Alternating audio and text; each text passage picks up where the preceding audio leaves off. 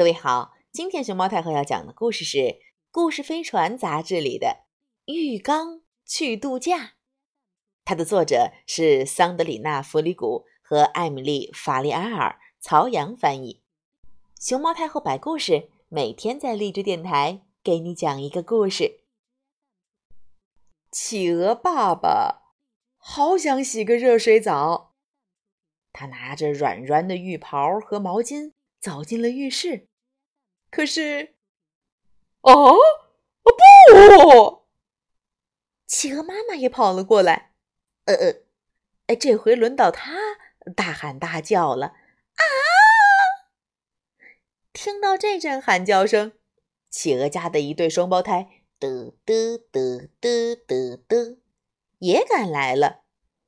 咦，浴缸不见啦！小企鹅们高兴地跳起来。浴缸跑了，以后再也不用洗澡啦！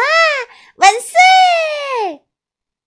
为了庆祝浴缸的离家出走，这对双胞胎跳起了鸭子舞，嘎嘎嘎嘎嘎嘎嘎嘎嘎嘎嘎嘎嘎嘎嘎嘎嘎。可是，企鹅爸爸不高兴了。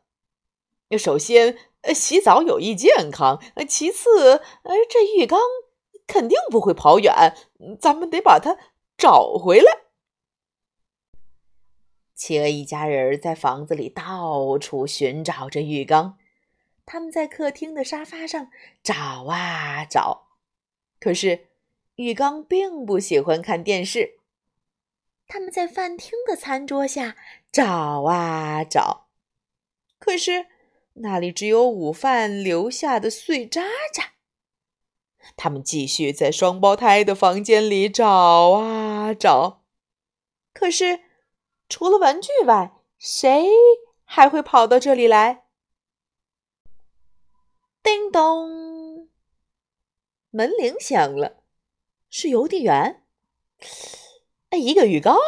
哦，对，啊，确实有个浴缸啊，从我身边儿经过来着。他说：“他在街角啊，那里转弯了。”企鹅一家跑向街角，在街角，卖花姑娘对他们说：“是的，我看到你们家的浴缸啦，它往火车站那边跑啦。”企鹅一家冲向车站，在售票口，一位工作人员告诉他们：“对，我想起来了。”有个浴缸，从我这儿买了一张火车票。嘿嘿，你们快点吧，他的车呀就快开了。在站台的尽头，两位检票员正在帮浴缸登上车厢。看来企鹅一家是追不上他了。都怪那对双胞胎，走起路来磨磨蹭蹭的，还提了那么多问题。家里真的需要一个浴缸吗？为什么不放他们走呢？我们不洗澡能不能活？总之，只要只要不把自己弄脏就行了呀。呃呃，当他们终于跑到浴缸面前时，呜，哐叽哐叽哐叽哐叽，火车开动了。呀呼！再见，浴缸！再见。小企鹅们高兴地叫起来：“哦耶！浴缸破了，再也不用洗澡了！万岁！万岁！万万岁！”啊，企鹅一家慢吞吞的回了家。浴室现在看起来空荡荡。企鹅爸爸嘟嘟囔囔的抱怨道：“就这么走了。”我们曾经一起经历了那么多：烛光浴、泡沫浴、宝宝扑水、玩具飘飘、掉进水里的书，还有浑身脏兮兮的孩子们。哦，我会想念他的。第二天，叮咚，门铃响了。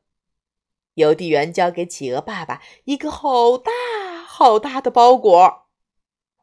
在接下来的三天里，浴室的门上都挂着一张牌子：“因施工暂停使用。”小企鹅们简直幸福到飞起！要是能永远这样下去，该有多好！可是，在浴室里，爸爸妈妈正在热火朝天的敲敲打打、粘粘贴贴、修修补补。哗！最后，浴室的门终于打开了。等待小企鹅们的不是什么浴缸，而是一个装有多孔喷头的咚咚咚咚咚咚超级淋浴间。嘿嘿，这一下可以更好的洗澡澡啦！我爱洗澡，好多泡泡。呜呜啦啦啦啦！哦哦哦哦哦哦！你洗澡了吗？